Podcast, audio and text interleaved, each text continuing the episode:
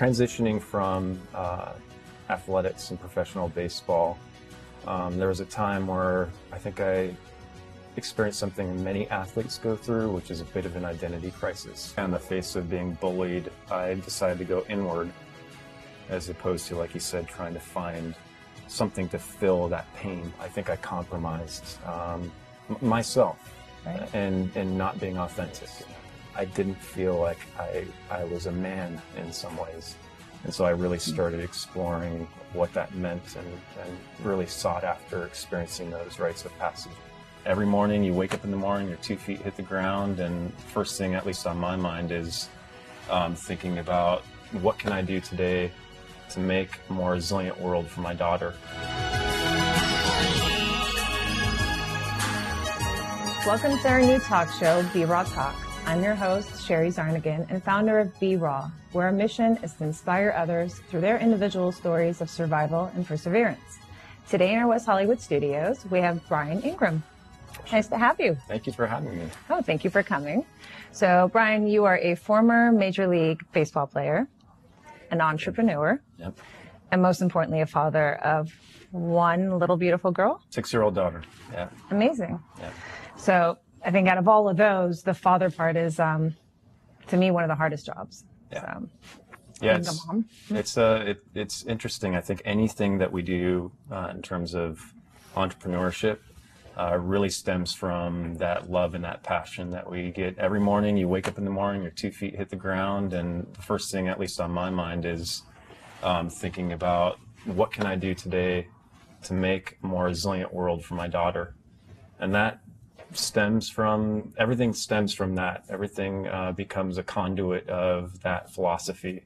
Uh, well, I don't want to cut you off, but you said yeah. something, so you brought the word up, resilient, and obviously Be Raw, we have this philosophy that everyone in life is faced with some kind of a challenge, something that makes them resilient, something that allows them to become their most authentic self, and through that they have to be willing to move forward.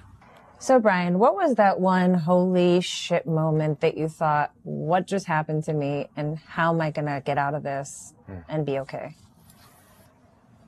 Transitioning from uh, athletics and professional baseball, um, there was a time where I think I experienced something many athletes go through, which is a bit of an identity crisis. What do I do now? What next?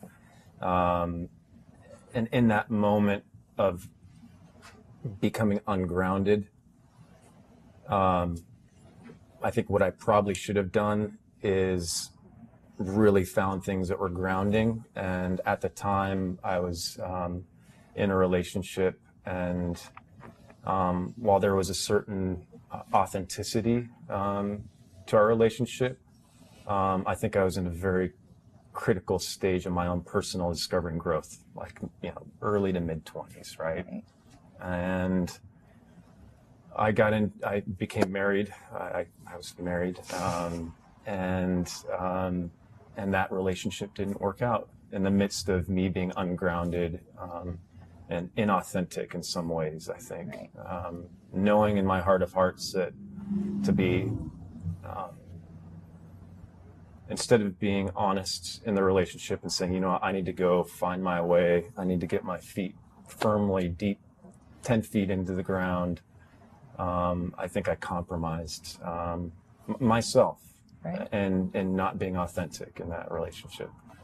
And I think it, manif it sort of, the relationship didn't work out, and we went through divorce. And um, and how were you able to pick up the pieces afterwards? Because I know, having been down that path, it's hard mm-hmm. coming out of it. So you're also dealing with, who am I? Because I'm not a baseball player anymore. Mm-hmm. I'm not really sure who I am, because that's all you've known, mm-hmm.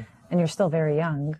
Um, and this whole marriage not working. So how did you make that make yourself resilient? How did you allow it to make you resilient? What, what did you do? It, it was an interesting time uh, for sure. Um, I started really sort of trying to expand my awareness into every possible direction.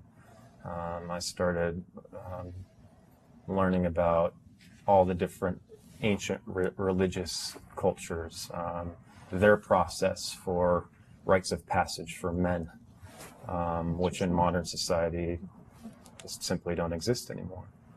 Um, and so I started really gravitating towards things where I, I didn't, things I didn't experience in my childhood, even though I grew up on a ranch and grew up in, in the earth and connected to, to Mother Nature. Um, I was fortunate to have grandparents that really cultivated and nurtured and created an environment on their ranch where they loved and, loved and respected all, all the creatures in right. the ranch. But even in the midst of and having that experience, I didn't feel like I, I was a man in some ways. And so I really started exploring what that meant and, and really sought after experiencing those rites of passage uh, to be able to kind of become grounded as a man. Sounds like you've put a lot of work into being who you are, mm-hmm. becoming resilient, finding your authenticity, and you've definitely been willing each time with every obstacle to kind of move on to the next part of your life. And I think that's pretty amazing and a great um, lesson to be learned here, that to be raw and to be resilient and authentic and willing, it takes work. Yeah. And it just doesn't happen, you know, by chance. So I commend you for putting that work in and doing, you know, amazing things with a great daughter, great business. And it's pretty great. Thank you. And you're definitely raw um, by all, you know, definition of the word raw. And I would like to share a raw hat with you. Awesome. Being that you're now a member of the Raw family.